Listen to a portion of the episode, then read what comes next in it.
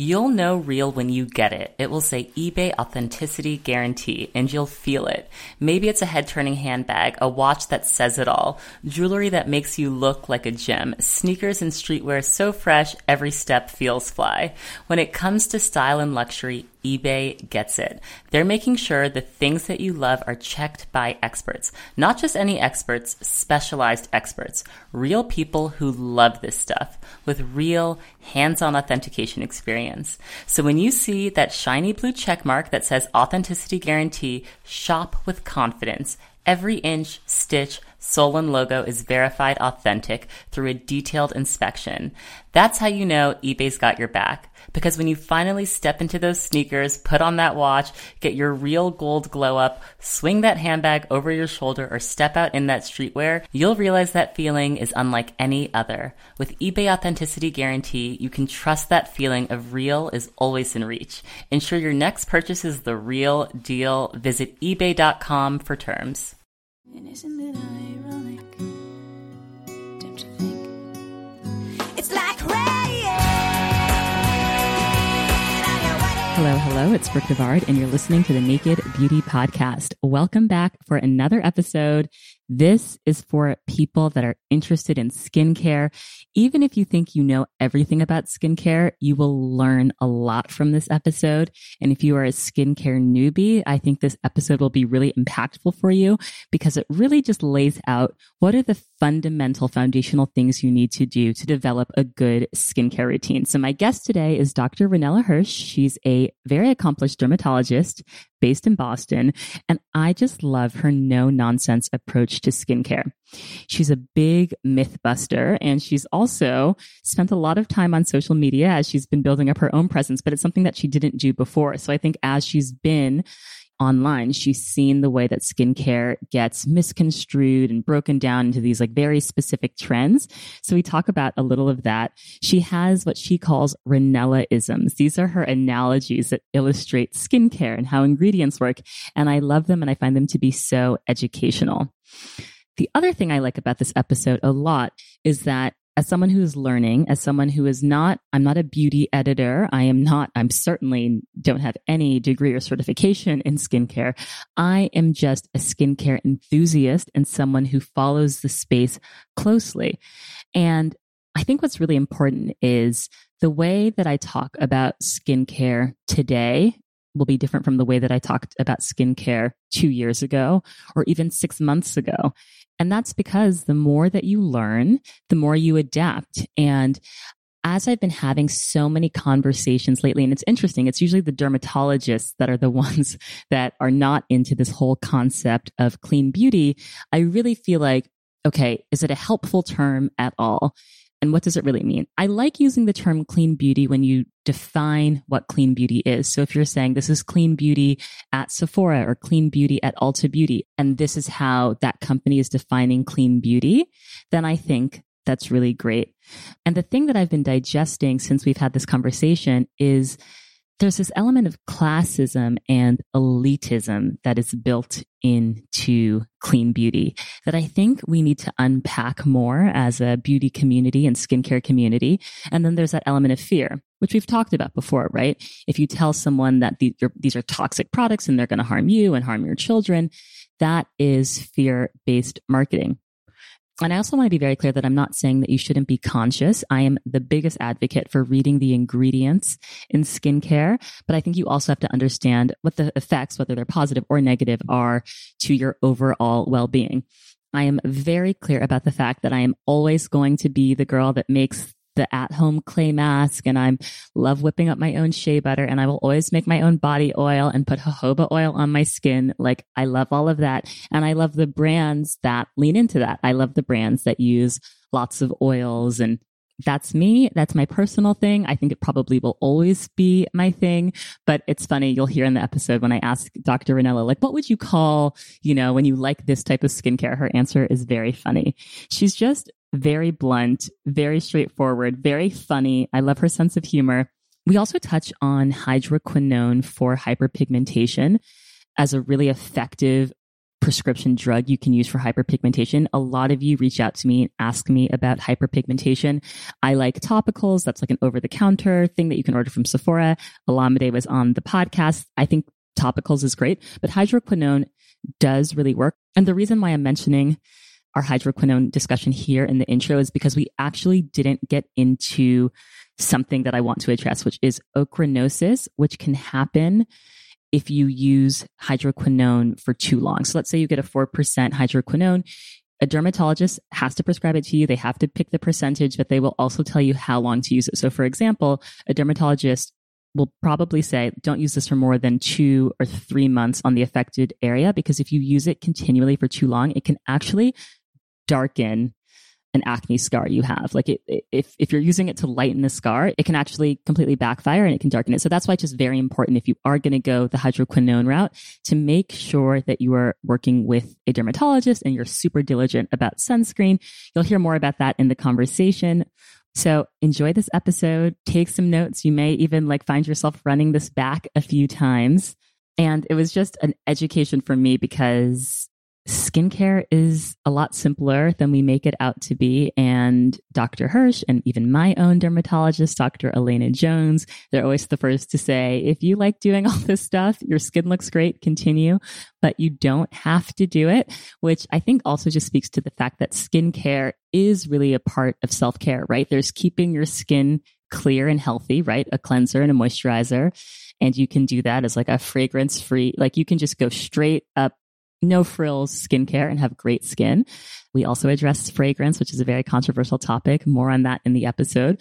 But you can also approach skincare as experiential, which is what I love to do. So there's a lot here. It was a long conversation, but I really wanted to make sure we got into everything. I could have honestly talked to her for half an hour more.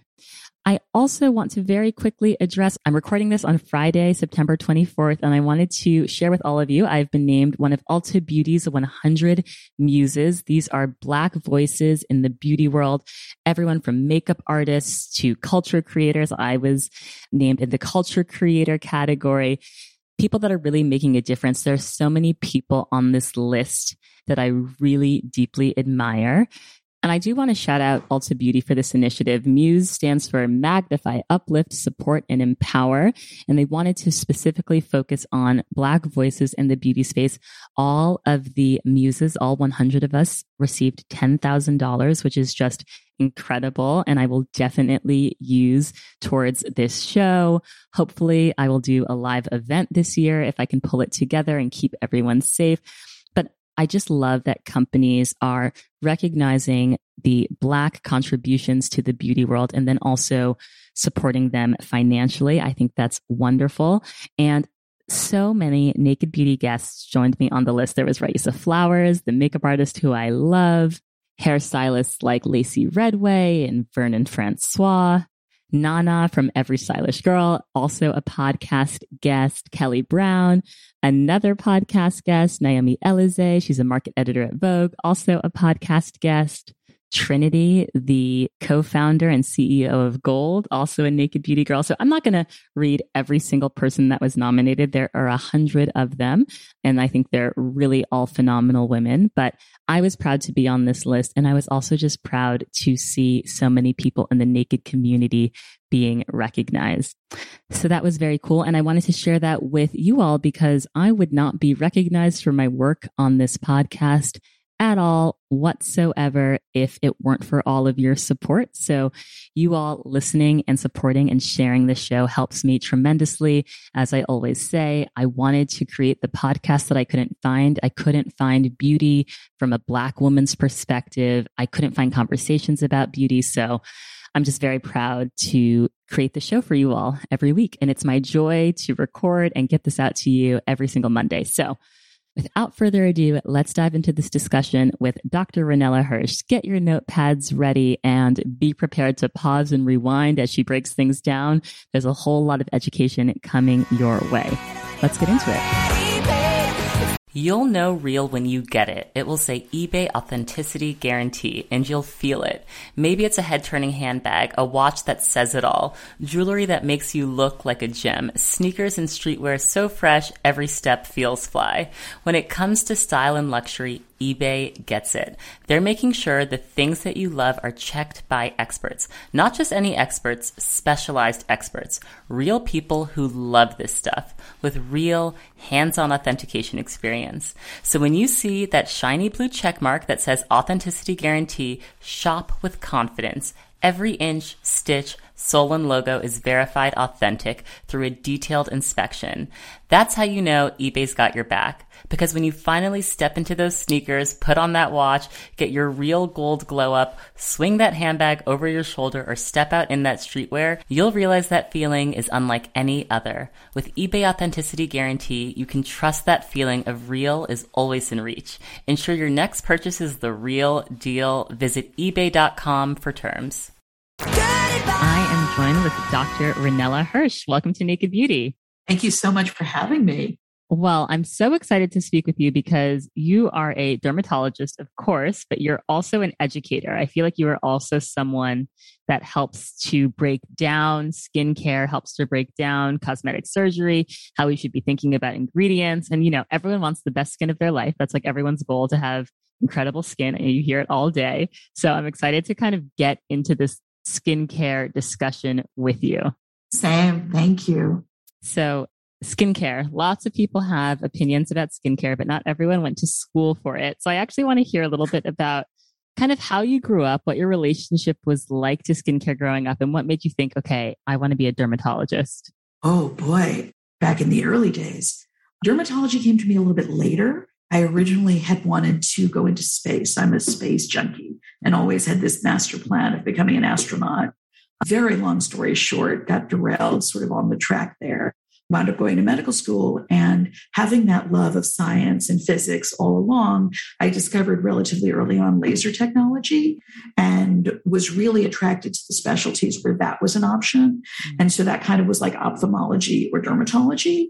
And then the thing I really loved about dermatology was you kind of got to see everybody and you got to see people very longitudinally. So you could see a mom and a kid and the grandma. You could see people of every, you know, race, creed, everything. You had this opportunity to really not be limited. I didn't want to just see women or just see children or just see. So I just felt like it was the breath of all of those things. So it was probably the tech geekiness that led me in that direction.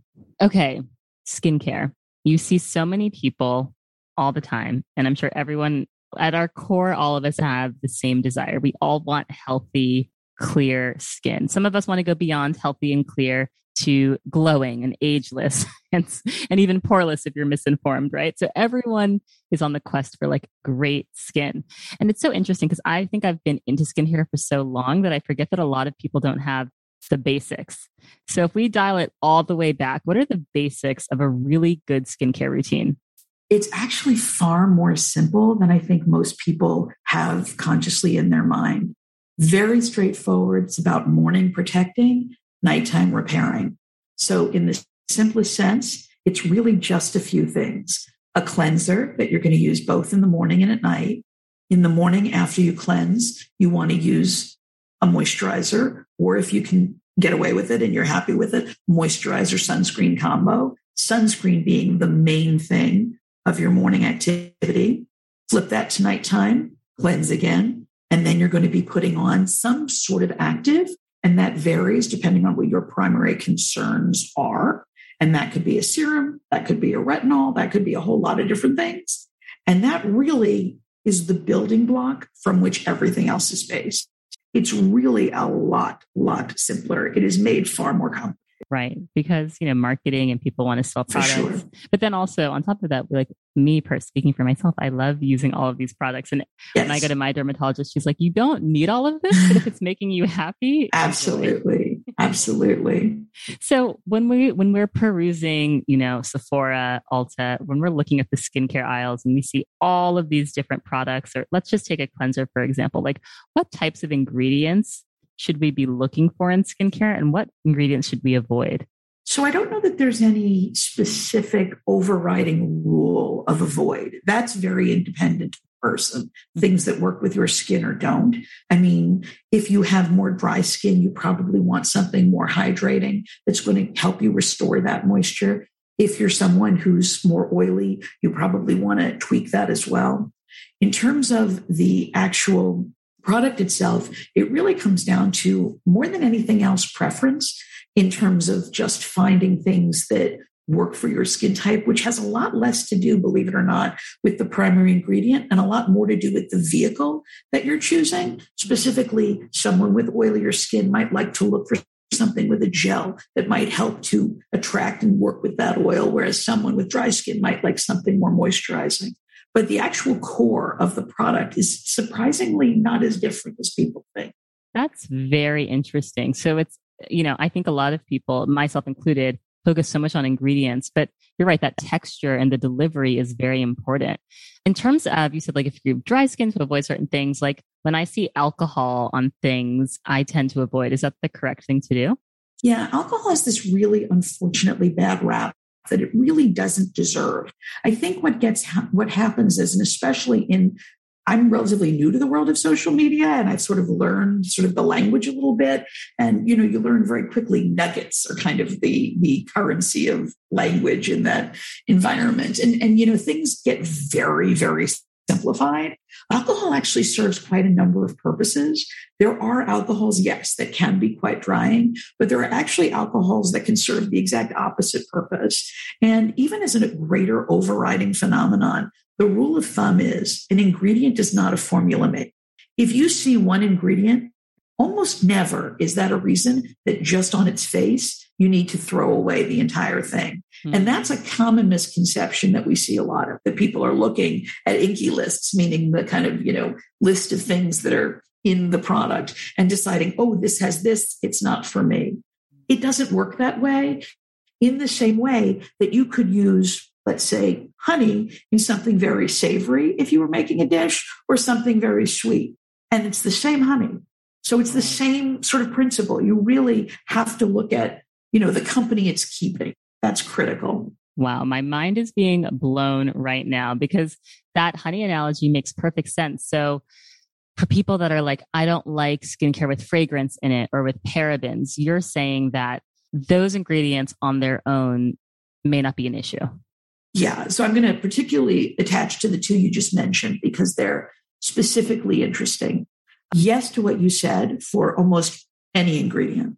I mean, if anyone needs a press agent, it's fragrance because yeah. it just is like beaten upon to no exactly. end. Exactly. And, and I, am yeah. sorry to, to pause you there only because I will rec. So one, I like a lot of natural oils and a lot of them use fragrances and people will be like, Oh, I love that, but there's fragrance in it. Like as if it's this horrible thing. And I'm like, and my skin, to be honest, is on the more sensitive side and I'm fine with a lot of fragrances. And one thing with fragrance will be fine. Another thing with fragrance won't be fine. Something with that's fragrance free will break me out. But people hate fragrance. So I'm sorry, I interrupted you. Continue. Not at all. You you tell the perfect story, which is that even someone with sensitive skin like you, it's not an all over blanket ingredient ruling like no fragrance. First of all, most importantly, fragrance isn't a monolith this idea that fragrance is sort of one big thing. Fragrance is thousands and thousands of thousands of different components. So when you say I'm allergic to fragrance, what does that mean? Mm-hmm. I mean, it's like saying I'm allergic to, you know, food. It, it's a category. It's not a, you know, specific. So the rule of thumb with fragrances, and I think part of the blame definitely comes from people in my, my world, because look, when we see people who have irritation or disorders where the barrier is in trouble or they're having problems with inflammation, not using fragrance, generally speaking, is a good idea as just kind of a starting point. So when you start asking dermatologists, that's probably what you're going to hear, but it doesn't represent everybody. It represents very much a skewed subset who are the people that we would encounter in mm-hmm. progress. Like I, someone with eczema or precisely, precisely. Yeah. And that doesn't even mean that someone with eczema couldn't handle certain fragrances. They could, but it's just really depending again on the context. And the other thing too is I think people really write off how much fragrance is a major, major, major part of the, the pleasure of skincare, the experience of skincare. And the interesting thing is a lot of it is getting more attention now. There was an article, I think, yesterday's New York Times about how like sommeliers with COVID, COVID have been having a horrible time because they rely on their nose. They rely on how things smell. And I think we're seeing people in their day to day lives not able to smell their skincare, not able to smell their food. And people are starting to understand just what a significant part of the experience that it is that they maybe haven't thought about before. So it's quite an interesting thing. You also mentioned parabens, and I, I parabens. Let's So parabens, yeah, parabens are are really, really horribly demonized and completely not appropriately. Parabens are, without question, the most well studied and safest preservatives. And if the question is, why do you want preservatives? Well, the alternative is mold. The alternative is bacteria. The alternative is infection. And when you actually start to read about things that don't have preservatives in them, and you hear about the very, very bad set of eye disease that developed as a process of one product with other things that have happened with the other product? products. Do you mind saying? Okay. I'm sure Okay. there is, is probably a natural, quote unquote, clean brand that was causing these issues. But yes, continue. It is more frequently, and I I, I pick my battles. But um, parabens are a very, very well studied and very safe option in terms of preservatives. And one of the terrible things that's happened is that because this demonizing of parabens has happened, people say it without even realizing what they're doing. So the problem is now far less tested things, far less effective things have been substituted with, ironically enough, far higher allergy rates. The people who are allergic to these other things they're using for preservatives far and away outnumber the very low percentage of people who ever had any issue with parabens. So it, it's really just this complete fiction that has been constructed, and there's a whole enterprise kind of built on it. Okay. First of all, my mind's blown right now. I feel like we need to make the title of this episode like relearn everything you thought you knew about skincare and just start over because I am someone and I I actually try not to use the word clean beauty, but I am someone that likes things that are quote unquote natural. Like one of my favorite serums right now, it's from Ranavat. I don't know if you know that company, but it's like sesame oil. and- Beautiful product. I like their cleanser. yes, beautiful products. And Beautiful product. there's saffron in it. And it's like Yes. for me at least, I would prefer to use something like that versus like a Clarins. Nothing, nothing against Clarins. Clarins has great products, but like I personally find like I love the like really like nourishing oils that give you that sensory feeling and, and the smells come through. Um, so that's why I'm like, oh, I like quote unquote natural ingredients because I personally feel like my skin glows better when I'm using like my oils and stuff. But I do feel like there's this like war between the natural beauty stuff and then like more of the kind of clinical, I guess, skincare. You know, I think it really comes back to the original story, right? The original kind of idea behind what is now in this meaningless term of clean was something that I think was actually a good thing, right? It was this idea that there are people who are, you know, living their entire lives about protecting, you know, animal rights and cruelty free living and people who are vegans and people who within their lives have really made lifestyle choices based on that. And why shouldn't that be a part of skincare choice for them? And I think that's a really reasonable and good thing. Where we sort of left the highway is when it started kind of becoming a marketing kind of, forgive my French, pissing match where I'm purer than you are and you're purer than I am. And this one said this. And, you know, there are fundamental problems with the ideas behind them, not the least of which is that the term is not defined. So you have this idea of what clean means, but here's your problem. One company defines clean with these ingredients. This company defines it with five ingredients that don't overlap with this one. This one doesn't. And then the store wants to come in and put their whole, you know, and then what's the what's the implication there? So if you are clean at Sephora, let's let's let's attack Sephora. If you're clean at Sephora, what does that mean? That every other aisle is dirty? That everything else they sell is garbage? Of course not. It's it's really just the realization that it is all about marketing and nothing else. And you know, just because I'm going to beat back on the parabens thing, I think the most offensive thing, the thing that I never ever don't come back to, is the fact that the person, one of the original people who really began this, clean business was through the demonization of parabens. And this particular person had a very large acquisition of their company for a very remarkably large sum of money and was subsequently quoted as saying, Yeah, parabens really aren't, you know, they're really fine in retrospect. And when you think that the entire operation was predicated of putting this fear of God in people, and then just so cavalier, well, you know, they were probably fine all, they're fine. Right. Because people, Something about that just gives me indigestion. yeah, absolutely. And fear is a very powerful motivator. And when you think about instilling fear in people, yes, that's going to get them to purchase in a certain way. It's a shame because I do feel like ultimately the consumers are the ones that are very confused and unsure of what to trust. I used Vaseline the other night, literally on my feet. Like I put on my Instagram story, like I put Vaseline on my feet at night and then I put socks on. It's like a nice little, and people were like, that causes You and me both. But someone literally said, that causes cancer. That's petrolatum. And, and I and said, it's just that's someone who is i'm not maybe as nice as you so i'm probably not going to give the benefit of the doubt but conflating not maybe maybe accidentally maybe on purpose petroleum and petrolatum not the same thing. Right. petrolatum is regulated in the united states. It certainly is a byproduct of that industry but it is so pure the government the fda actually regulates it as a drug.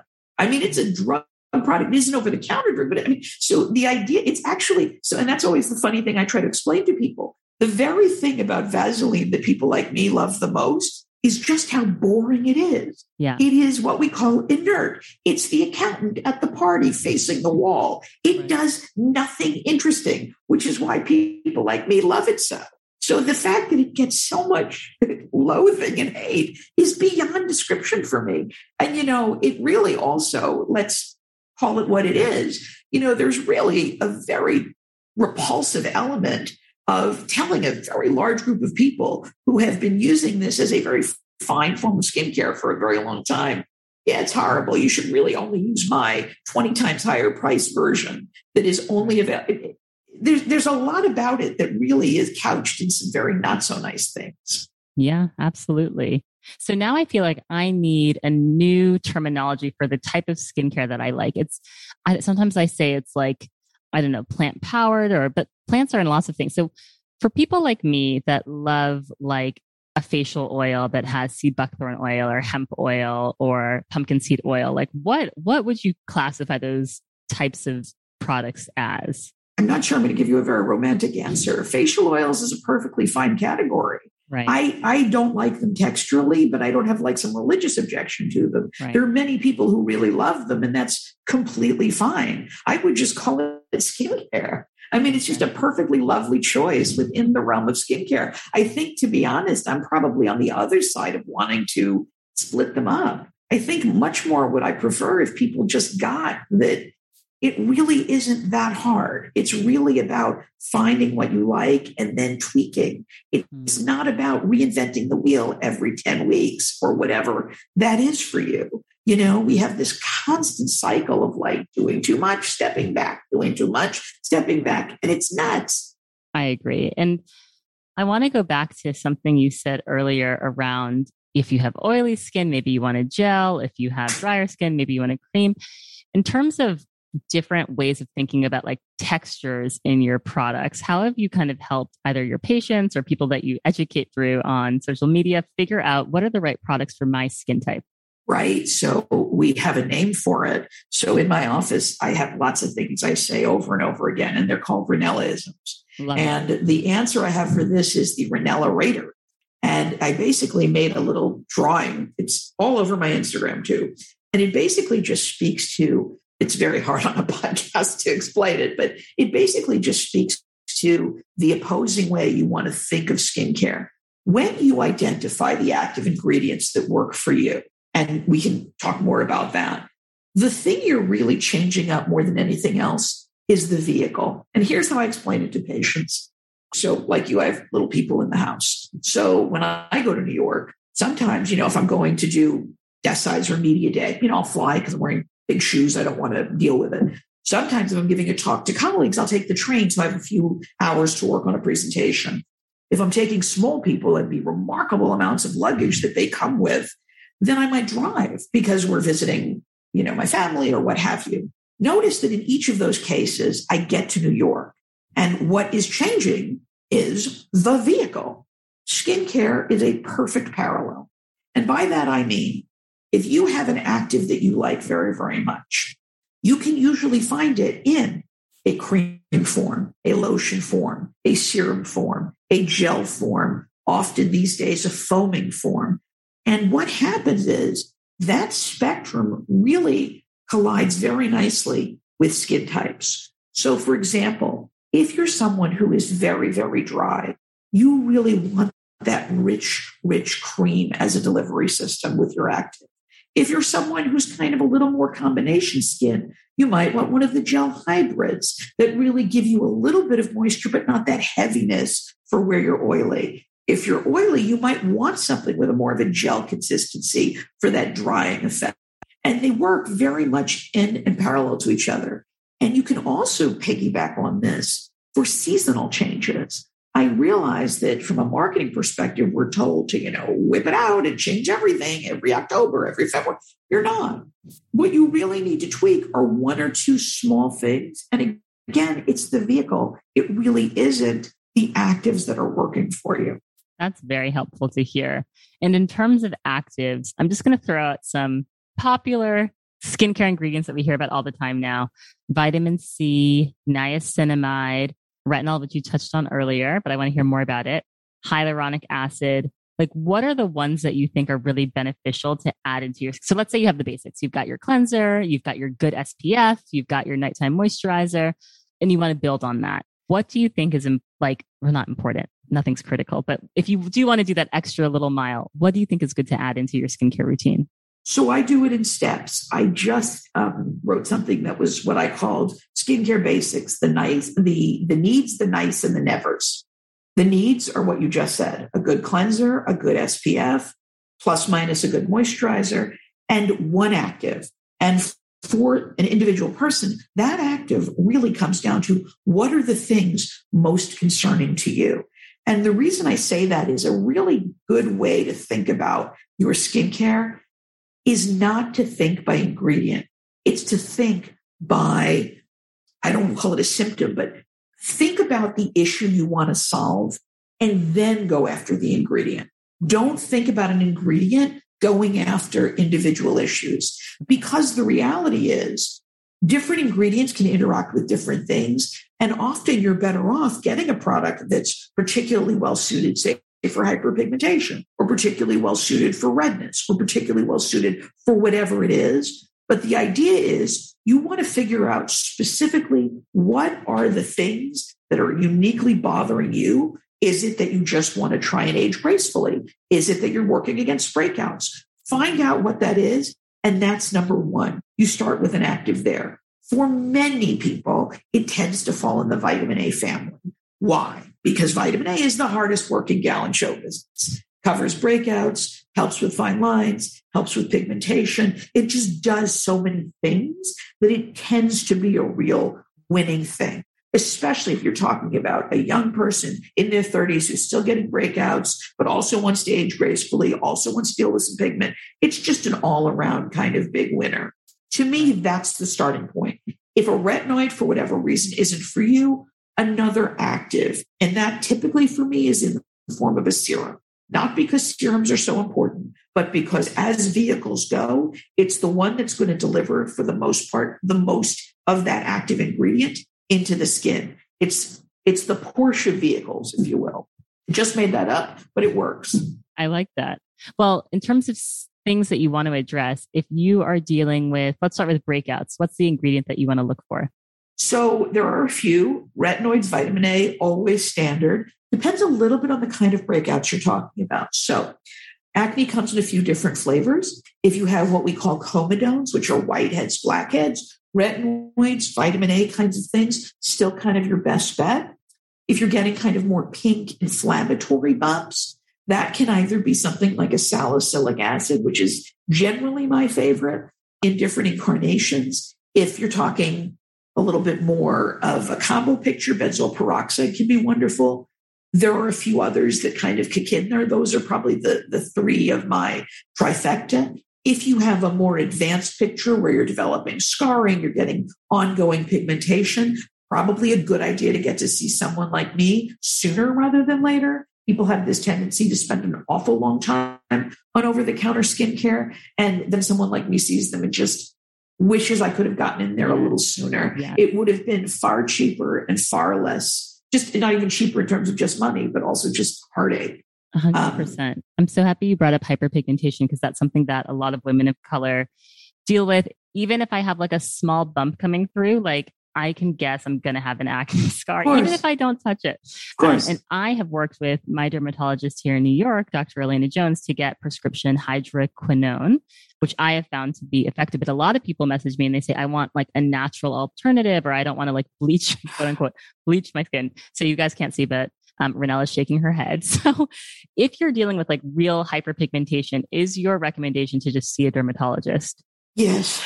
Yeah. And somewhere in the conversation, sorry, United States of America and our very foolish regulatory body, hydroquinone is a tragic thing to be removed. It is without question to this day, other than sunscreen. Don't let me not throw that in there. But it still remains the gold standard for resistant hyperpigmentation. And, you know, the idea that we are so casually allowing something that is a pervasive problem. So many people are struggling with hyperpigmentation. And the fact that we're in this place of, well, we're just not going to have it anymore because somebody decided that it was, you know, in a rat that was force fed and it, your head exploded. This is the part where Ranella's head actually leaves the building and goes to have like, you know, a beer and come back.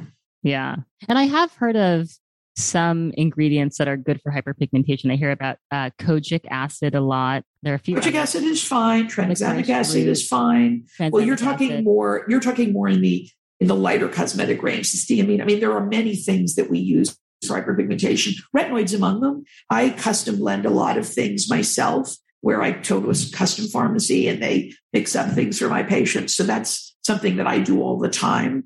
Hydroquinone's in there an awful lot. Um, but what percentage hydroquinone should people like? Obviously, you have to get work with the dermatologist to get it, but what's like so the stuff, percentage? the stuff that there isn't a, a set answer because it's really the dermatologist's discretion. The great majority of what's written for is four percent, but I mean, I can put six percent, eight percent. I can put what I want in a compounding entity. Over the counter, you well, again, over the counter is what was was two percent, which you could buy as well. You know, and it's just it again it comes right back to the fact that if people don't have a solution which we know is proven, which has really stood the test of time, people are going to go and find things that are god awful. When you go and look at some of the things that you can buy, they are far worse, far, far worse. yeah. Ah, a moment of silence for hydroquinone.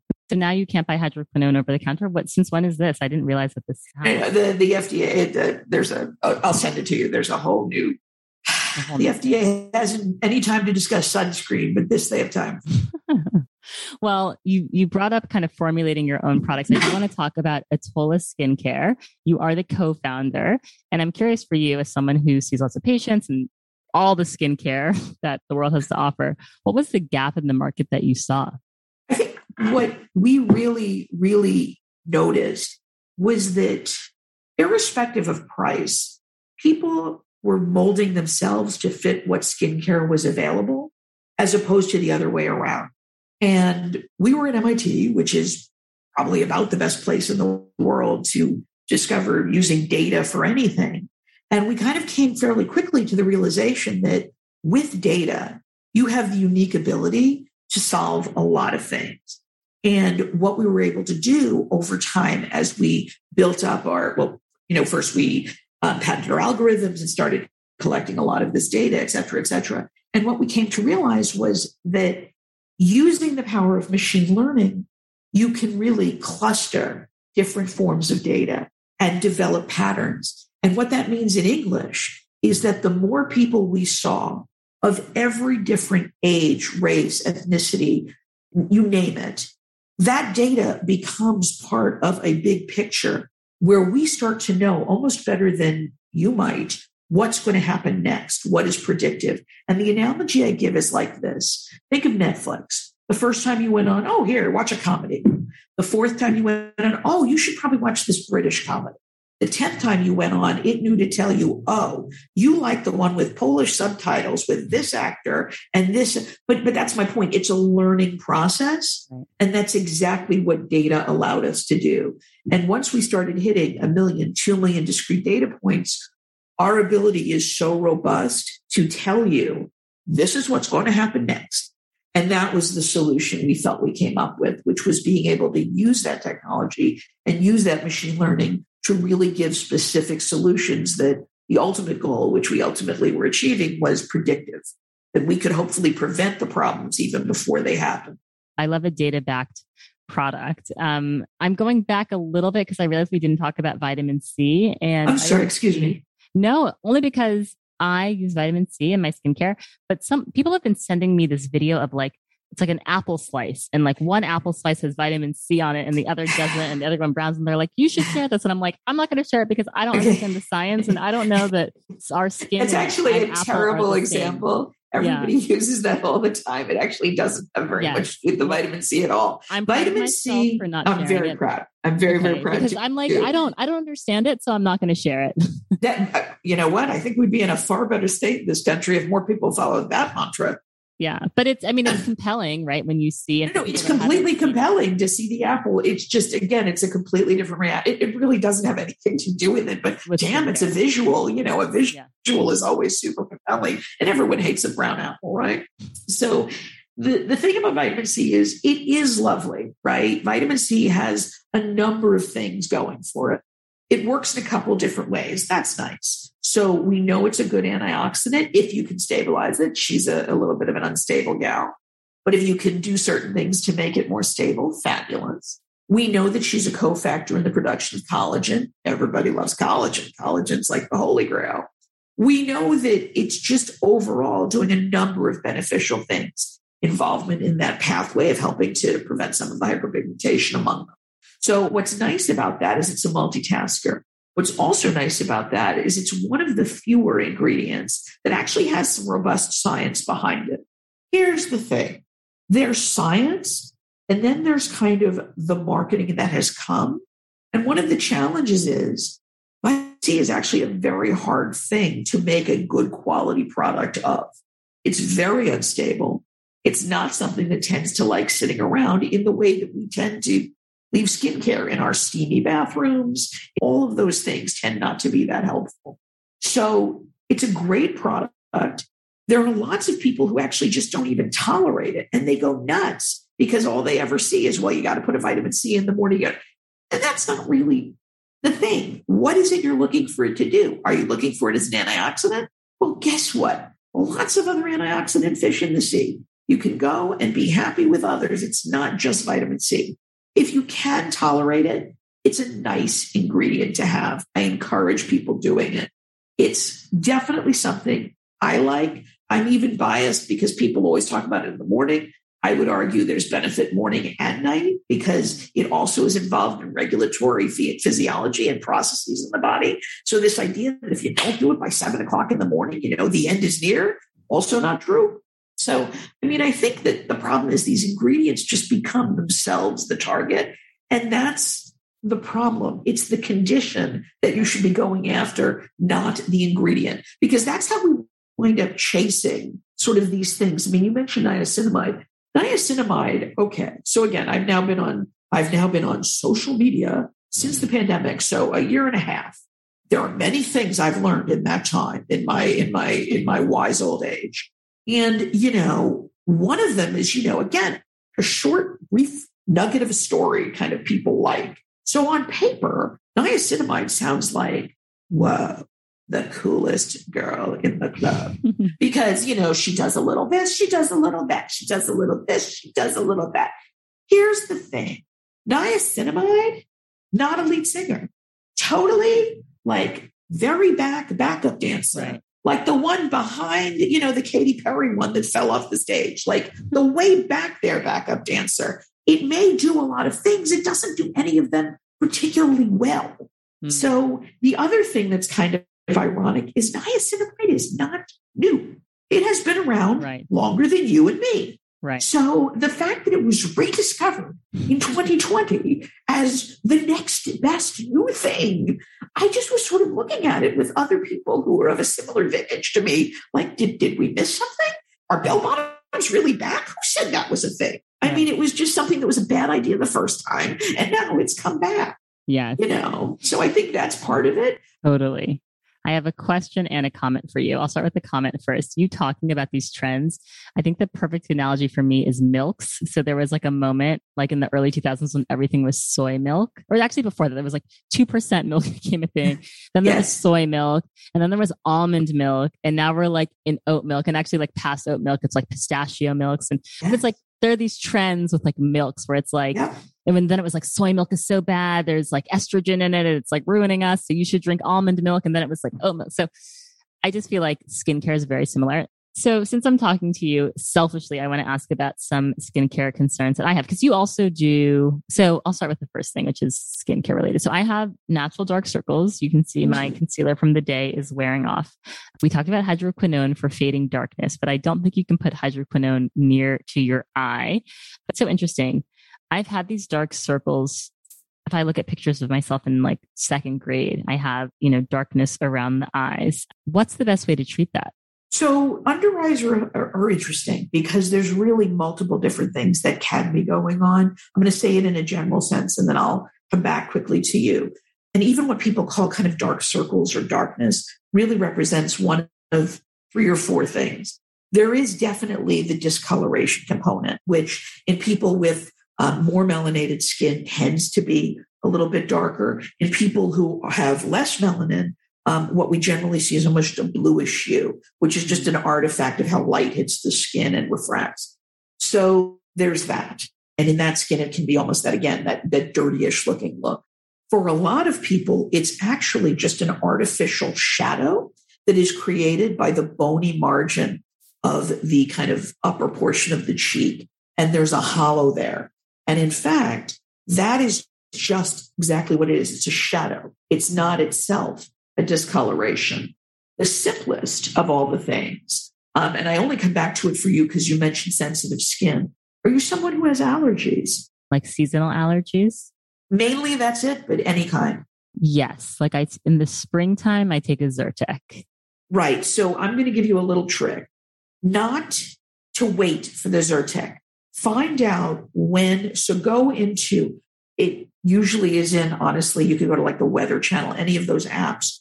Find out when pollen is anticipated to peak. There's two really big seasons it's the fall, it's the spring. Temper back to three weeks. Start taking a daily dose of non sedating antihistamine. You will find the difference is for many people striking. This is a $12 intervention. You do not need to buy anything fancy or sexy. You are going to the store and buying the generic antihistamine. It is remarkable. But what happens is you get this very huffy quality, and people will come to me for, you know, neuromodulators, they'll come for fillers, they'll come for laser. And I send them home and say, here we're going to go. And that's really what they need because they've got this puffiness very close to the lower lid line and it creates a shadow, which really makes it look worse. So that's you. For other people where that shadow exists, often the best solution is to put a material in there that actually serves to block that reflection of the light. And that's where you've probably heard of some people who have some of the soft tissue fillers put under the eye by someone like me.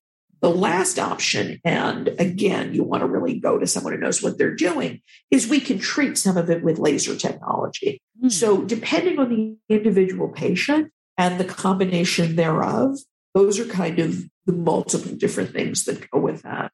And they can be very, very helpful. Some people respond reasonably well to byproducts with peptides in them, some don't. I mean, it, there, there isn't, unfortunately, a set answer. It's something that I, I I very much look at a person and, and say, but for you, the, the antihistamines are just a no brainer. Okay. But you have to do it for a real three weeks, whether you feel like you need it or not. What you're trying to do is blunt you having the response that spikes. Interesting. Okay. Do you do lasers on your skin? And if so, what type of lasers do you do to get such a like perfect complexion. So my big thing, I'm not a big sun damage person. The backstory is when I was about eight years old, as a family, we were hiking up a mountain in very, very, very tropical heat.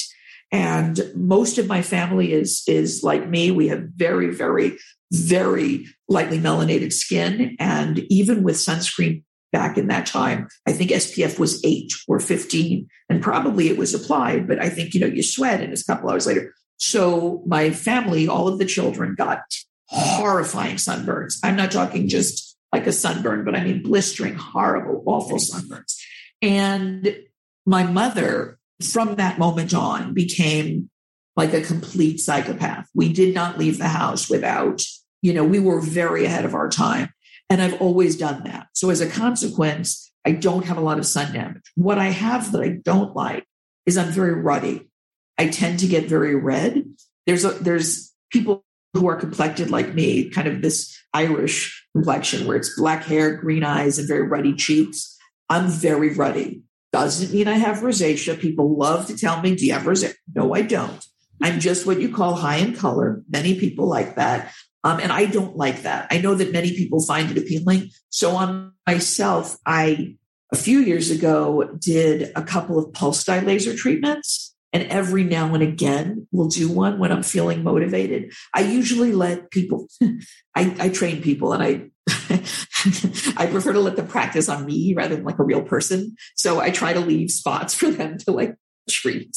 So every now and again, they'll come and do it. Um, and then retinoids and sunscreen. It's really not profound. Wow. You know, it's so interesting. I loved my retinol. I used a lotion based retinol called Altreno that I really liked. And then I got pregnant and I stopped using it. And then I haven't been, my son's one now. I haven't gone back on it because I feel like my skin's kind of the same. But I know that retinol is very important for like anti aging, or I don't even like the term anti aging, but for fine line. Aging gracefully. Aging gracefully, yes. Do you think it's, do you think it's, you know, if people have access to a dermatologist and can, do you recommend retinol? And how do you feel about over the counter retinols? Yes, yes, and yes. I empathize fully. I spent about a decade thinking about getting pregnant, trying to get pregnant, getting pregnant, and nursing, and popping out a, a gander full of children. I have a whole batch of them. And so I took about, I'm, I'm only back on a retinoid recently. I took about probably eight, nine years off of a retinoid. I am probably not as, I think people sometimes have this idea with skincare that it's like all or nothing. And the simple reality is that it's probably just not that big a deal. And so for a lot of people, taking the time off from a retinoid to be pregnant, to nurse, to do whatever you're going to do just isn't that profound. I mean, people make it sound like, oh my God, you know, it's not like your skin somehow punishes you by giving you 12 years worth of skin damage if you're smart and you're you know protecting yourself and doing the things you should otherwise do giving up a retinoid for a period of time is just not the be all end all of mankind that people sometimes make it seem to be. That's number one. But yeah there's just nothing really as well proven as well established. This always surprises people. But the fact of the matter is, as much as I deal with new technologies and, you know, if somebody that's getting skincare ingredients before they're even out there and asked to test stuff and I'm asked to judge stuff all the time, you will find that my recommendations almost never are trendy. They're almost always things that have withstood the test of time. And in skincare, things that have withstood the test of time are gold. And that is just boom, the truth. And there is just nothing, nothing with the sort of data on retinoids that we have. It's 50s, 60 year old data and you can see it. You can see people who've been using it for 30 years, and it is unquestionable. Wow. The difference is profound. And it generally, if it's going to be a covered product, going to be less expensive. There are ways to get it, but the prescription product is pretty fabulous. I think a good next level are some of the over counter products. The other thing I get a lot of is, well, is it really just wasting my time? It's not because, you know, again, it's like exercise. You start somewhere and you build. So there's no crime against starting with a less potent retinoid. I do it with people all the time and sort of slowly working your way up. I mean, there's myths on every side of it. There's myths that you, you know, if you don't go strong enough, that, you know, you won't get any benefit. Nonsense. There's myth that if you stay with something and you don't keep progressing, that it won't work. Nonsense. The analogy there, Ranella loves analogies. You should have probably figured out by now. I always say to people, think of it like an airplane, a retinoid. When you are putting the product on, you are ascending, you are ascending, it's bumpy. Then you get to cruising altitude. You're still going, you're still flying, it's just not bumpy. So people get to this point where it's like, well, it's not irritating me, I'm not red and peeling. That's a good thing. It's not bad that that happens. So the simple fact is that using it consistently is more important than anything else. I get question upon question. Should I start with this person? Should I do one night a week? Should I do five nights a week? Should I do this? Should I do it Thursday? Should I do it Tuesdays? Do I need to? Should I turn blue? Should I stand up? Should I sit down? And the bottom line is just start. It doesn't even matter. Retinoids are totally a long game. The winning move is to start. Whatever you're going to do, you're going to get there. Yes, you may cruise a little bit longer to get to your final place, but you'll get there. Just start. Stop thinking, get something and do it, and you will be well on your way. And that's really the thing that I find so sort of startling, right? That people worry all the time about like what is the right product? What is the the right brand? What is this? And the reality of most skincare is just do something like something is better than all the dithering in the world. And we spend all this time worrying this, this. And the reality is that the incremental difference is probably 10% between one product and another. And I'm being generous. I mean, it just doesn't matter. That's probably the dirtiest little secret of all. You know why clean is big? Clean is big because most of the products in the store are very similar. And you Right. need to think of some way to distinguish yourself. And it turns out if you can scare the living bejesus out of some person with small children and a baby, you can probably get them to fealty with you for life. So that's why I find it so untoward and so awful. But that's really what it is. And I wish people would get that. That at the end of the day, this skincare, that skin, yes, there are preferences, 100%. Yes, there are vehicle changes, 100%. But at the end of the day, it's just doing something and sticking with it. Consistency trumps everything, Everything. else by a billion. And again, the analogy is exercise. Your trainer is perfectly happy if you can't do anything else, if you walk slowly for 20 minutes three times a week, just start doing that rather than thinking, should I walk? Should I run? Should I swim? Should I stand? Do I need it? Yeah. Do something. Just do something. I love that. And consistency, just like having your routine, putting on that sunscreen every time you go out, making sure you wash your face before you go to sleep, like that's going to make much more of an impact than buying some new fancy, like $300 cream. I'm sure you also look at price tags and you're like, what is even going on here? I want to ask one more question about cosmetic surgery, and then we're going to move into like a little lightning round. Ooh, Um, okay. This is like a, a deeper question around cosmetic surgery, also connected to skin influencers, skin influencers. So you said you're kind of new to social media, so you're seeing you're seeing what's going on here. You're seeing what I see. It's a it's a fascinating. I just wow. It, first of all, I'm only on Instagram. I don't Yeah. have any other platforms. I think I'm not brave enough, and I'm just fascinated. I like. I spend a lot of time just looking at things. Wow. Let's take Botox for example. I've never tried Botox. I actually asked about Botox, and the person I asked, they were like, "Ah, you're not really a candidate because I don't know." I think you're making me fall very much in love with your dermatologist I because like, every single thing she has said has been like I mean, Perfect. she's, she's she's old school. She's just like not about all this stuff. But I'm asking about cosmetic surgery and skincare because I think that one of the things that I'm realizing is there are limits to what skincare can do versus fillers and Botox. And there are lots of skinfluencers who get Botox and they get, you know, under eye filler and they're getting cheek filler and they're getting all of this stuff. Um, but then they're talking about their, you know, 12 step skincare routine. So, one, how do you feel about that when you see it? And two, how do you think people can realistically understand how far can skincare take them versus going to get a cosmetic procedure? So, first of all, I have to give credit to a wonderful skinfluencer, a, a wonderful English fellow called James Welsh, who is just tremendous. And he, I think, is the person that has single handedly done more to spearhead this whole notion and the obscenity of someone who, in his case, even talking more about like using um, like filters and, and blurring technologies and then pawning it off on skincare. But he does all sorts of Of he's like the only thing I watch on YouTube, his videos where he like shows you. It always seems to come back to a certain family that shall remain nameless but rhymes with Barbashian, where you know I didn't do my lips, I didn't do my lips, I have a lip kit. Oh, Right. I didn't do my this, I didn't do my that. You know, I think the way I try to explain it to people is one, way more people than you could possibly imagine see people like me.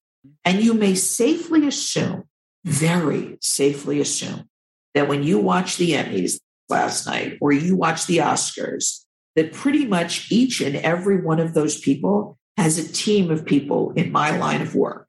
Yeah. And that is a very safe assumption. The idea that people have that, you know, someone, I, I, do these Q and A's on Instagram and someone asked me about um, Jennifer Lopez. Jennifer Lopez is a, a magnificent, a magnificent specimen of humanity. There's no taking that away. But this idea that it is all magically the result of, you know, Darren's laugh because olive oil, that it is all the result of skincare is, is silly. And it, it just really does this real number on people who live in the real world and wonder, why can't I get there? And the simple fact is, you're not comparing apples to apples. You're comparing, you know, apples to tow trucks. They're completely not related. Because if someone is having procedures and then putting credit on, you know, a product, to be honest, that should be illegal. I mean, it's just not fair because you really create an environment where you cannot have a realistic sense of what it is. I think my approach to cosmetic surgery very much mirrors what we were saying earlier about like acne. When you get to a certain point, even if you're not going to have the procedure, if you can, come and have a consult with someone like me. Sit for a half hour, for 45 minutes, bring in all your skincare. Just talk to me about what should I be doing? What can I do? I'll give you an example for me, my consult. Somebody walks in, we typically ask them to please bring in everything from the medicine cabinet that they're using.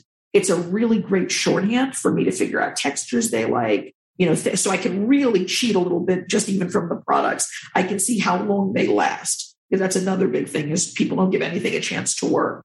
A lot of times then we then go through the stages. Okay, these are your concerns. I'm going to start with least invasive, least expensive, and we're going to kind of go up the step ladder of what the interventions are. We can do it with skincare. We can achieve Y with prescription skincare. We can achieve Z with prescription skincare and maybe a chemical peel. We can achieve, well, was starting too late. We can achieve Z plus with a laser procedure. And my point is that each one of these steps is more engaged, more, you know, invasive, going to cost more. And importantly, another thing people tend not to pay enough attention to, going to have more downtime. You know, people never weigh that in. It's not just money. It's the amount of like damage I'm going to do and how much you have to hide out from the universe and all that other good stuff. And I'm a big believer in knowing options. But the idea that skincare, which is fundamentally by its very definition a cosmetic, meaning it is not supposed to change structure of the skin. It is only about changing the appearance. It, it just isn't supposed to do other things. The idea that it's going to lift, that's going to get rid of your jowls, that's going to improve your neck, it's going to fill the folds, it doesn't do that. It's not really equipped to do that, and it's not a fair ask. So, you know, don't be surprised when it doesn't work.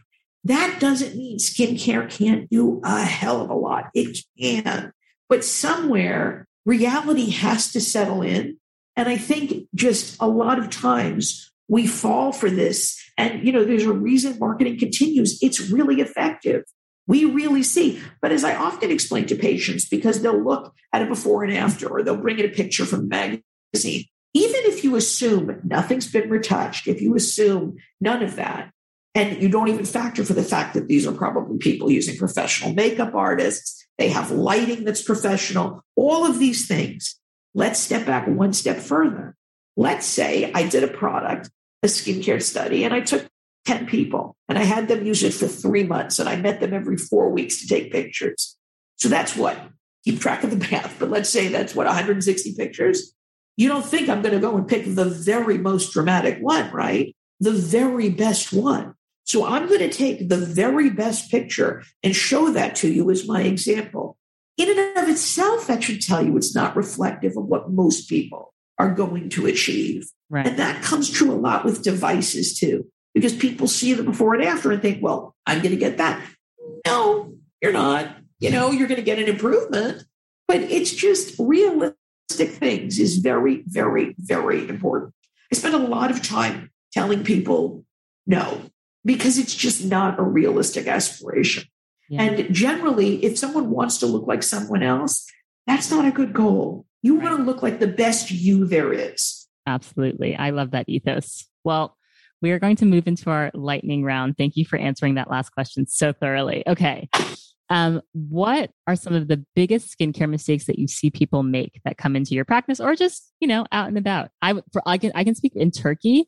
I was literally having heart palpitations watching people slather coconut oil on their body and then lie out in the sun. I was like, ah, Ah, are you doing that? 1971 called and said, stop it now. I know. Some of it is what we said earlier, right? Dithering on, you know, which product it is when in real truth, it's just start something. But I mean, the real answers are one of two things, not sunscreen, that they're doing 700 things and forgetting sunscreen. And it just sounds like, oh, another derm saying it about sunscreen. That's really true.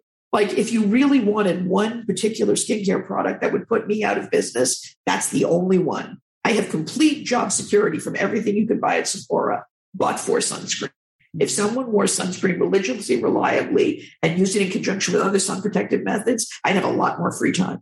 I love that. Okay. What are the most slept on slash underrated skincare brands or products in your opinion? In my line of work, half the battle is not creating new problems. Vanicream, Free and Clear are sister products. It's a whole line of products shampoo, conditioner, cleanser, moisturizer, sunscreen. And it has nothing in it but the basic active ingredients. We use it on people with like the most severe eczema, the most severe irritation. And this stuff is like $8. And it's just, if you wanted to do nothing but just have a solid regimen, you would do all of that, pay next to nothing, and then spend all your money on an active. What's another one? Probably adapalene, because I think people don't get adapalene, the story. Adapalene is a retinoid. And what they did was, um, some years back, they actually were realizing that retinoids are a hard thing for people. There's this process, it's difficult. And it was really a turnoff for a lot of people to treat their acne, even though it was the most effective thing. So, being the wonderful chemists that they are, they played with it and made it so that it only worked, I'm, I'm simplifying, but only worked in certain receptors that were very specific to acne. What I'm saying again in English is this is a drug. This went through drug testing and was approved in the United States as a drug. And if people don't understand, that earns tremendous respect. It's a very big deal to show enough proof and be tested to be approved as a drug. And that product, for reasons I'm not sure I fully still understand, became over the counter a few years ago. You could walk into CVS Wow. and buy it for 20 bucks. How do you And I spell it? Sorry. I a, wanna- so the so the generic is A D A P A L E N E A D A P L A E N E adapalene. The two major brands that you can buy are Differin, and then the other one is coming through La Roche Posay. And I'm sure people at La Roche Posay and Differin are going to love what I'm going to say next. Buy whichever one's on sale. They're ve- they're very similar. Um, the La Roche Posay product arguably is probably a slightly more elegant base. And if you want something a little prettier, it's a little bit of a prettier bottle, but whichever one, those are absolutely drug products that you do not need a prescription. Because you were asking me, like, you know, what about going to see a doctor and getting a prescription? That is a secret way to just walk in and get something that previously you would have had to come to someone like me. So for all the people who don't have access immediately to someone like me or might have to wait, you can walk into the store and do it yourself. Pretty Wow. fantastic. So I think those are the two, unsexy though they are. I- I'm supposed I- to tell you something like super sexy, aren't I? no, I love this. This is sexy because it's accessible and it's effective. So Accessible is like my my goal in life in yeah, that's the sexiest Yeah. when it's accessible. So after using that for a while, what what results should you expect to see? So from an acne point of view, it's quite lovely. It really can do a very nice job. There's some early data showing that it does seem to have the other retinoid benefits as well, so that it's helping with some of the pigmentation, helping with you know aging gracefully. Does not have the robust body of data that tretinoin has, simply because it's just been around so much less. But the early evidence really seems to suggest that it's quite promising. And so you can also, just to be clear, you can also find pretty potent retinols out there that are pretty good. I mean, just other products that work really nicely. I mean, I have a million products that I just love and I talk about them all the time, but those are kind of where I wish more people just, knew that they even existed. It was like Vanicream and Adapalene, because if you did nothing else but go to the store and buy Vanicream and Adapalene, I have no financial interest in any of this, by the way. I, I make no money telling you. That would make a lot of people very happy. Yes. Well, you you kind of choose it already. Top three favorite skincare products. Oh dear God. That's like picking children. I know it's Um, hard. Oh, I should boy. say, you know what I should say? I should say right now. At least for me, I have things Oh, that I really like. right now, right now. I can answer. Right now I can answer. Here's something terrible. Can I do four? Yes, please. Because right now, right now I have four that and and three of them are actually based on the set. Okay. I love it. I love it. Um, I'm madly, wildly, deeply in love with the Then I Met You cleansing balm. Oh, cleansing it. balm. I just the smell just makes me happy to wake up in the morning and use it. And Yeah. I same. just find it absolutely. And I discovered it kind of right before it broke big, Mm. which is great because when I like something, I buy a bunch. And now, thank God, I did. So you know, it's it's. I just absolutely adore that product. Again, going with scent. Jordan Samuel is a brand I only discovered one on Instagram, and he's also just a lovely human being. Um, but it has a whole fancy name. I think After Show Cleanse. It's the body cleanser.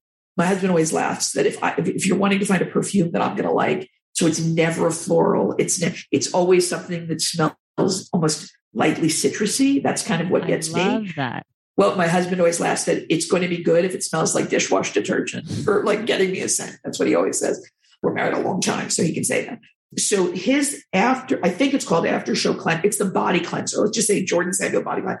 It is the most subtle scent of like pomelo and, Mm. and like in the shower, it comes out and it's really just this texture of just lusciousness. And I just adore it. And you're just, it just takes a shower and makes it so special. So I love that. What else? Oh, it's another scent one. It's because we haven't traveled. The Summer Fridays body lotion that smells like you're on vacation, even though you're sitting in your basement. I love that. And then the one that I just discovered a few days ago. So I just, just, and I went on Instagram and I was like, I don't even know why I bought this product. I think it came free in a box. Um, Hero Cosmetics Rescue Balm. So the preface to that is pimple patches, I think, are the greatest invention in I the history of mankind. I do not know how I mated, how I dated. I do not know how I got this far in life without having them because they are so spectacular. And I think I ordered, that's what it was. I ordered a bunch of like boxes to have. And then I think I got free the rescue balm, which is this little purple product. So what you're not seeing because of this product.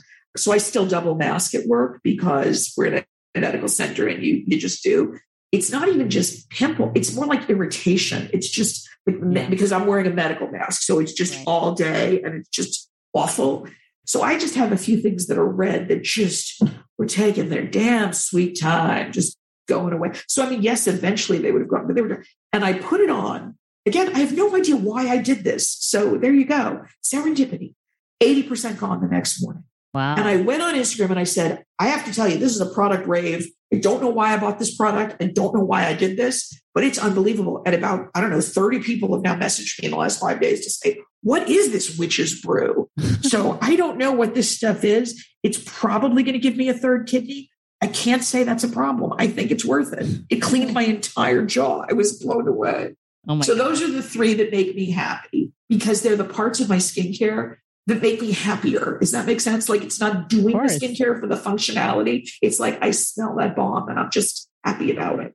Yeah. And you know, it's so interesting. I, I interviewed Charlotte Cho on the podcast. She formulated the Then I Met You cleansing balm and she has God all bless of these, that woman. Yeah. She has all of these really deep ideas about jeong, that Korean idea of connecting you Oh, to yeah. something. So it's like, I also, for me, Uh, if I point over there, I have her books. yes, I love it. And like, I Mm. know you work with um, Charlotte sometimes. Um, Charlotte, oh, Charlotte uh, my, my sister from another mister. Yeah. But I, I, I I'm, my- Except Charlotte is about three heads taller than I am. It's a, it's a funny visual because Charlotte is a very, very, Oh very my tall human being, and I'm not. Well, you know, one of my things recently has been skincare in terms of just like supporting the founders and people that are thinking about it very thoughtfully.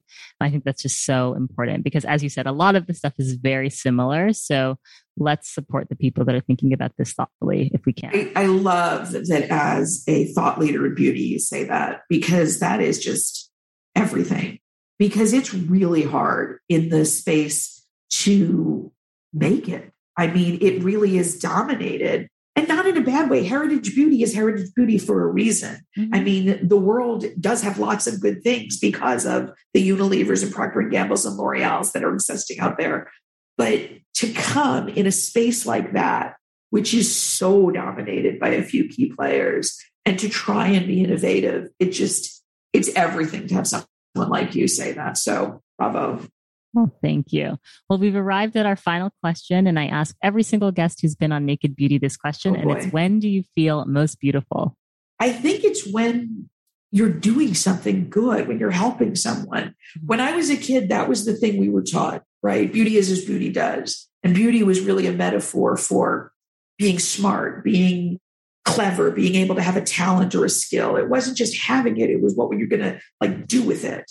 And I just find that there's nothing when you have someone who's been, you know, not feeling themselves and not feeling good and you empower them by doing some intervention or even honestly it sounds completely trite but again I, i'm new to social media i hear about all these people and they're trolls and harm. I don't have these people. I mean every now and again some idiot says something.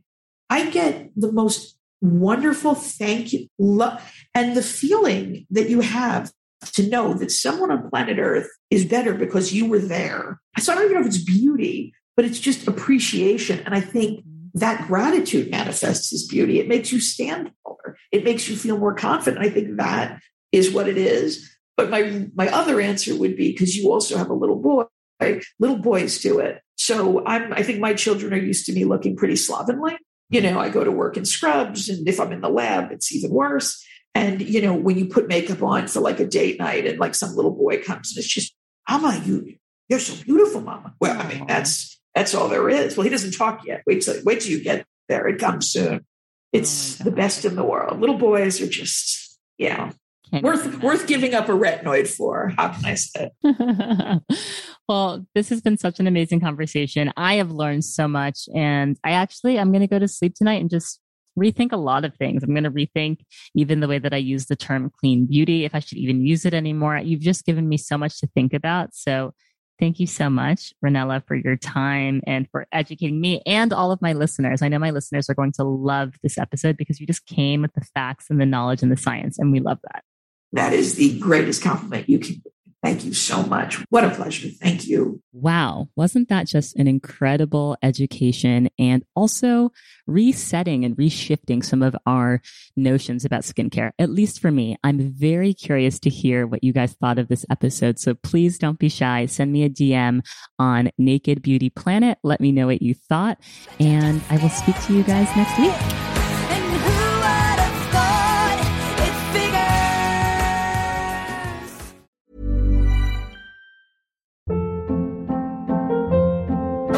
Hold up. What was that? Boring. No flavor. That was as bad as those leftovers you ate all week. Keke Palmer here, and it's time to say hello to something fresh and guilt-free. Hello Fresh. Jazz up dinner with pecan-crusted chicken or garlic butter shrimp scampi. Now that's music to my mouth. Hello Fresh. Let's get this dinner party started. Discover all the delicious possibilities at hellofresh.com.